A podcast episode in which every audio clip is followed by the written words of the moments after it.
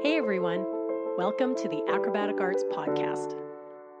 I'm Loren, and I will be interviewing some of the top leaders and innovators from the dance and acrobatic industry. If you are a teacher, performer, student, or a lifelong learner like myself, you are sure to find these episodes intriguing and full of inspiration. Acrobatic Arts is passionate about providing current and relevant information for everyone. So please sit back and enjoy as we share our passion with you and the world. I'm speaking with Dr. Linda Bluestein today. Linda is no stranger to our podcast. The wealth of knowledge that she brings when discussing hypermobility disorders is second to none. Let's get things started. Dr. Linda Bluestein, hello and welcome back to the Acrobatic Arts Podcast. Thank you so much for having me back. I love this podcast. I love all the work that you're doing. It's so important to educate dancers and acrobats for all of the things that they should be paying attention to in their training so that they can have a really great experience and be able to dance and participate for as long as possible. So I, I really think it's wonderful and and I'm really truly honored to be back. So so thank you, thank you, thank you. You are very welcome. We are so lucky that you've been one of our main guests on the show. we love having you back every year, it seems, that we get to do a yearly check in. And so I'm just wondering in the past year, what are some things that have come up that you are noticing maybe more of, or that you really want to tell our audience about hypermobility? So, uh, the first thing is that there's no such thing as paying attention too soon to how your body feels and how your body is functioning. And I like to use an analogy from the Titanic. If they had taken action a lot sooner, of course, they could have avoided disaster, number one. But if they had taken action at a very soon point in the process when they were getting closer and closer, you know, to the iceberg, they could have redirected in a much more minor way and avoided that disaster. And I feel like the same thing is true for our bodies. If we redirect, if we make changes at an earlier time, then we can avoid things with a smaller amount of intervention. If we wait, if we wait until the problems are really big and if they if we wait until the problems are more significant then we can run into a lot more problems. And i'm thinking about um, a retired dancer i was working with recently. She's 16 years old and sadly she's already retired from dance and she competed at a quite high level did lots of acrobatics in her routines was a competition dancer and her mom is actually a dance teacher. And i met this young lady because i was recording a course at a recording studio in north carolina and they happened to be in the area and, and i needed a model. So this young lady mom had uh, signed her up to be a paid model for this course. And this young lady oh my gosh she was really crazy bendy. And apparently, she had won all kinds of awards in her dance competitions, many of the named awards, like the Gumby Award or the No Bones Award. And she was the featured person, front and center, doing all the tricks. And now at 16, she's she has a pretty significant amount of pain. And I really want to help dancers and acrobats avoid that because we know that a higher than normal percentage of dancers and um, do, people doing acrobatic arts have joint hypermobility. And people that have joint hypermobility or increased range of motion of the joints may develop problems with their proprioception or knowing where their body is in space without looking, and other more significant complications. And as I mentioned, by taking action at an earlier point in time, by learning about what is joint hypermobility? What can we do if we suspect that we might have joint hypermobility? We can reduce our risk by taking these steps. And so that's why I've created a lot of resources, and a lot of them are new since I talked to you last. We just introduced this month for Bendy Bodies, we introduced something called Bendy Bulletins. and and there are some people who don't like you, my using the, the word bendy, and I do understand because it's not the bendiest person who has the most problems. So the word bendy I started using it and I still like it because you can be bendy in a historical way. Maybe you used to be bendy and you're not anymore. And our resources, whether it's the podcast, the website, or these new bendy bulletins, they're for everyone on the joint hypermobility spectrum, whether you used to be hypermobile and you're not anymore, or you are still hypermobile.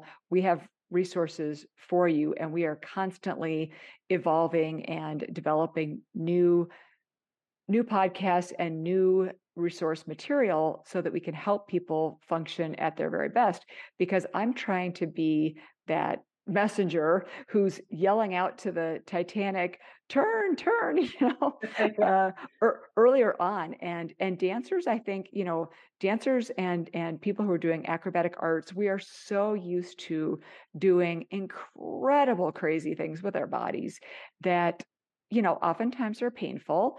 And so we don't always listen to our bodies and we don't always know how to listen to our bodies and what messages are important to pay attention to.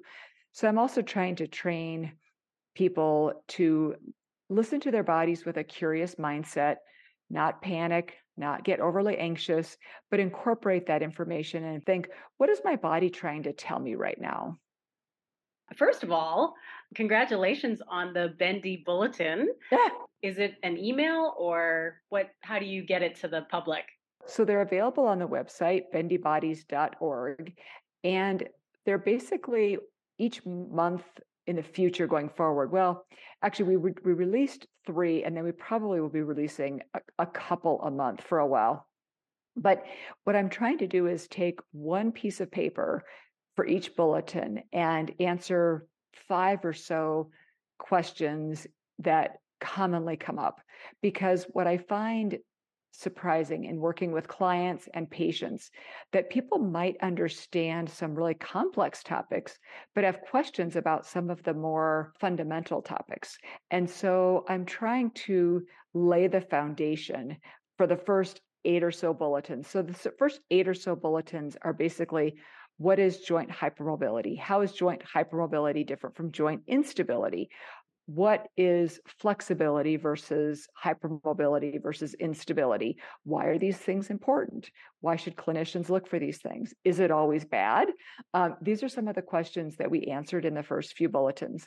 And what's really cool about the Bendy bulletins is they won't just be written by me, they're, they will be written by other experts in this field who are going to answer five or so questions that are questions that they frequently encounter. So we will be t- tackling a number of different topics in nutrition, for example, in the movement space, in the space of neurodivergence, and a variety of topics, gastrointestinal problems that people encounter, dysautonomia, all kinds of topics. But the goal is to make these things super concise and easy for people to find, and a one page resource that they can take to their healthcare professional and say, look, this is something that I think might apply to me.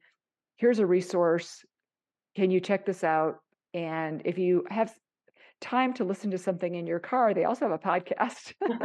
so we're hoping that this is a more complete way because we've we've gotten a lot of feedback from people that they love the podcast, but they also need to see something in writing. And while we do have the transcripts and are working on the best way to share those, I also felt like we should have things that were very concise and straightforward for people to read. Mm, that sounds like an amazing resource. So I hope everyone that wants the knowledge goes and checks that out. I know we were talking earlier. What are your thoughts on forced joint hypermobility? so the interesting thing is that joint hypermobility, which again is greater than expected range of motion of a joint or a group of joints. So somebody could have, for example, knee hyperextension or back knee or you know hyperextended knees, um, which of course for a lot of types of dance is very desirable and creates a beautiful line. Somebody could have knee hyperextension because it comes naturally to them. Maybe their ligaments are more lax and they have that um, extra degree of extension in their knee. But they also could have knee hyperextension because of doing things like oversplits. And especially if they're doing oversplits and they are you know putting their feet on blocks and somebody is putting pressure on their uh, on their thigh and they're pushing that leg into hyperextension so it's really important for people to work with really trained and skilled movement professionals that can help them attain maximal flexibility, especially specific to their goals. So I work with a lot of people who are working to be Cirque du Soleil circus performers. Their goals are going to be very different than somebody who as an adult has decided that they want to do pole dancing, for example. I know somebody who uh, recently shared with me that they started doing pole dancing and they really, really, really are trying to get their splits. I had this great conversation with a uh, major ballet company physical therapist. And my feeling was that this person who's already an adult and doing this just for fun probably shouldn't force themselves into the splits um, and instead work on making themselves strong and having beautiful lines and having fun, having fun with it. Um, because I think what ends up happening is people can incur injury and now they have to stop. And I don't want people to stop. I want people to be able to do these things for as long as possible. And sometimes before we've really encountered a lot of problems, we don't want to listen to our bodies. So this physical therapist, this major ballet company physical therapist, did tell this adult friend of mine that probably would not be a good idea trying to force themselves into the splits. And by the same token, if you are dancing just for fun, and especially if you're an adult, don't be forcing your knees into hyperextension because you you may be incurring more damage. So again, it really comes down to what are your goals? I literally have never, ever, ever told a dancer to stop dancing. Have I given them some advice about how to dance in a way that I thought would be healthier for their body? Most definitely. But I've never told a dancer or an acrobat to stop doing their their sport. Um, I'm working with an acrobat right now who is a very, very high level circus performer. And I've been working with her off and on for a while. She started developing more symptoms related to her neck. And understandably, she really wants to get back to her sport as quickly as possible. So sometimes, you know, you have to have a little bit of a reality check of, okay, if you're starting to experience these symptoms, let's think about what are your red light, green light, and yellow light activities. So I asked her to do this exercise. I said, why don't you come up with a list of what are my green light activities? So these are going to vary over time. But at this point in time, what are the activities that I feel confident are very safe and I can do without exacerbating or worsening my pain or joint instability, for example, like feeling like the joint is not in proper alignment. And what are the red light activities? What are the activities that seem like they definitely make my pain worse, my joint instability worse? Definitely don't do the red light ones. Definitely keep doing the green light ones. And now the tricky part is coming up with the yellow light activities. Think about all of the other activities that you do and try to put those in that yellow light category or try to put each activity into one of those three categories and understand that those are going to change over time. But using the red light, yellow light, green light system, I believe that people can make better choices for themselves because we don't want to get to a point where we have to stop completely because then we start to lose muscle mass. We start to develop more problems with joint stability because we no longer have the muscle to support our joints. And so instead, we want to be able to maintain these activities for as long as possible. It really is a balance, I think. Yes. it makes sense that the goal of most dancers and acrobats is to obtain some level of flexibility but on the other side, we also need stability to stay safe.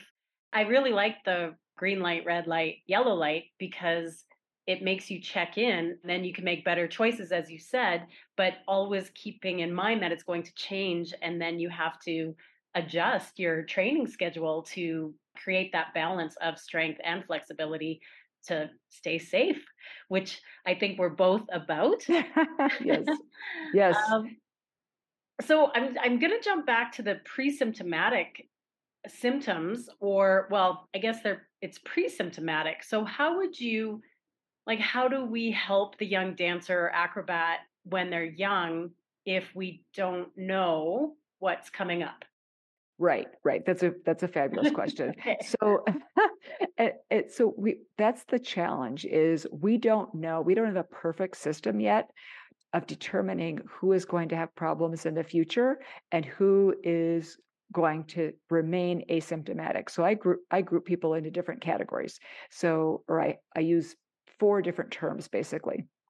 So if someone is asymptomatic, that means they don't have any symptoms. If someone is pre-symptomatic, that means that they don't have any symptoms right now, but they develop them in the future. And if someone is symptomatic, that means that they do have symptoms. And then the last category is polysymptomatic, and that's someone that has many symptoms. And again, I'm so passionate about working with dancers and acrobats at an early stage because once you become polysymptomatic, lots of symptoms, whether it's, you know, gastrointestinal, pain, migraine, um, you know, joint instability, uh, you know, m- decreased muscle strength, all kinds of things that can develop. It can be really, really hard to sort out what is correlated with what thing that you're that you have in your environment. So it can be much harder to take the steps to reduce the symptoms. So we don't want to over medicalize anyone, but if you're asymptomatic, again, we don't know are you pre symptomatic or will you become symptomatic in the future? So let's work on your proprioception, for example. Proprioception is knowing where your body is in space without looking. And I remember this wasn't that long ago. I was already well into, I was well, well into this rabbit hole of joint hypermobility when I was taking a Zumba class and I was looking in the mirror and I realized, oh my gosh, I'm hyperextending my elbows. I had no idea because I thought I had better control over my joints than that. So most of us don't realize that we are not always accurate about where we think our joints are. So if, for example, a dancer or an acrobat gets the same cues over and over again from a teacher and they think, wait, what's what's going on here? I felt like I already fixed that correction, then perhaps that's a sign that their proprioception is somewhat impaired or somewhat suboptimal. And, and the good news is there are things that we can do to improve our proprioception. So, in a lot of parts of the world, we're going into summer, which is great. If you happen to have access to a pool, being in the pool that contact of the water with the skin can help increase your proprioceptive awareness. Anything in contact with your skin can help the brain have a better idea of where the different parts of your body are in space. So I encourage people to get in a pool whenever they can. And I also often will encourage them to wear compressive garments. So whether it's a compressive knee sleeve or a compressive elbow sleeve. Again, that contact with the skin can help you know where that joint is. And it can be very, very helpful too for the compression can help with inflammation if you have like a minor injury or something. And I also often will use taping strategies. And the same thing, the tape can help if you put tape like in an X mm-hmm on the front side of the elbow or on the back side of the knee when the elbow or knee is slightly bent. As you come to the end range, then that sensation of the tape pulling on the skin sends a message to the brain oh we're nearing end range. So there's some simple things that we can do that can help people to just have a greater awareness of things like proprioception that can really help to reduce injury risk and I'm glad you mentioned awareness. We usually try to have you on in May, which is Hypermobility Awareness Month, but we I think we were both busy with our schedules, so we're a little bit later this year. But why do you think raising awareness is so important? I think it's really, really important because a lot of people think they're alone. They think they're alone and they end up thinking that they're crazy because if they do have symptoms and they do go to their doctor and the doctor has no clue what they're talking about, the doctor often will be disbelieving of their symptoms. And that can be very harmful, especially for people like me and a lot of my patients and clients who are very intuitive. So we will pick up on the fact that the doctor doesn't believe us. Even if the doctor doesn't say they don't believe us, we'll pick up on that. We'll feel that in the room. And so those messages can be very harmful.